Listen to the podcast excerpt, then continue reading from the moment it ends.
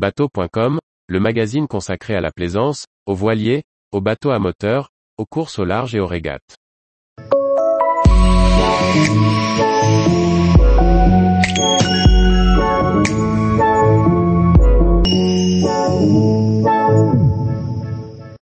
Nos conseils pour apprendre à poser de l'accastillage sans galère.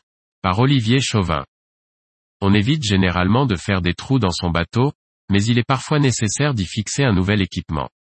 Du choix de l'emplacement à la fixation elle-même, voici comment procéder pour éviter les principales erreurs. À l'heure d'ajouter un équipement au bateau mieux vaut réfléchir à deux fois au choix de l'emplacement. On évitera les lieux de passage ou les endroits où l'eau risque de stagner. On vérifiera qu'à l'endroit choisi, le support est suffisamment solide pour supporter les efforts imposés par le nouvel équipement. Les forces en jeu ne sont pas les mêmes selon que l'on pose un guindeau ou un pontet de parbattage.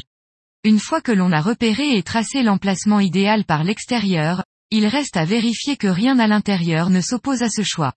Assurez-vous que le perçage se fera sans encombre et ne risque pas d'abîmer un tuyau de gaz, un fil électrique, ou un réservoir. Vérifiez aussi qu'aucune cloison ou renfort ne compliquera le vissagène que vous disposerez d'un accès suffisant pour procéder à la pose des contreplaques, rondelles et écrous. Pour bien choisir les vis et écrous de fixation, il est important de se représenter le type d'effort, cisaillement ou arrachement, que subira votre équipement. La visserie doit être au diamètre adapté, mais aussi présenter une forme de tête correspondante au trou de fixation ménagé dans la pièce, fraisé ou non. Seul l'acier inoxydable marin, dit A4, est valable. Le simple A2 industriel ne convient pas pour un usage nautique. On prendra soin de prévoir des rondelles larges sous les écrous.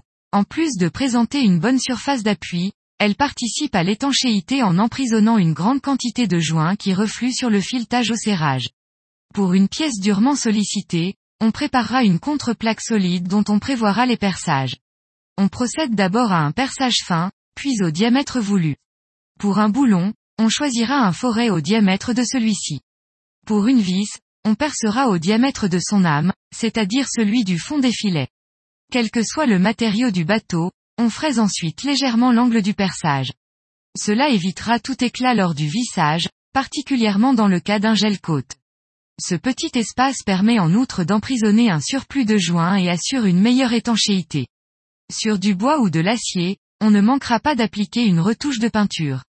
Pour pallier toute surprise, procédez toujours à un montage à blanc, c'est-à-dire sans joint. Ce sera l'occasion de vérifier que les vis de vos boulons sont suffisamment longues, et que tout se met bien en place. On évitera ainsi d'avoir à faire des ajustements sur des pièces maculées de mastic. Celui-ci devra être de qualité marine. N'utilisez surtout pas un silicone sanitaire, voici bien un domaine où les économies ne paient pas. Pour le montage final, il reste à trouver un aide qui n'ait pas peur de se salir les doigts et qui ait le bras suffisamment long pour atteindre l'extrémité des vis, souvent dans des endroits impossibles. Répartissez les outils et la visserie entre l'intérieur et l'extérieur et munissez chacun de chiffons en quantité. Ouvrez capot et hublot afin de faciliter la communication entre les deux intervenants. Il reste à appliquer le joint en un cordon qui suive le contour de la pièce et cercle chaque trou de fixation. On ajoutera une touche de mastic sur le bord des perçages de manière à ce que chaque vis reçoive sa part. Une fois la pièce et les vis des boulons en place, votre aide placera la contreplaque, les rondelles et chacun des écrous tandis que vous ferez de votre mieux pour l'aider en vissant de l'extérieur pour que les écrous prennent sur le filetage. Cet exercice se faisant le plus souvent à l'aveugle et dans une position moins que confortable, on n'hésitera pas à utiliser une rallonge, un morceau de tuyau de diamètre adéquat pour y coincer un écrou, un tasseau de bois dans lequel on aura foré un trou où l'écrou tiendra en force. Une goutte de mastic pour tenir une rondelle ou un écrou sur un bout de doigt et faciliter leur mise en place à bout de bras. Tous les coups sont permis. Une fois que tous les écrous ont trouvé leur vis, serrez modérément pour ne pas chasser l'ensemble du joint. La pièce doit être en place, le joint doit refluer, mais le serrage final ne se fera qu'après séchage du mastic.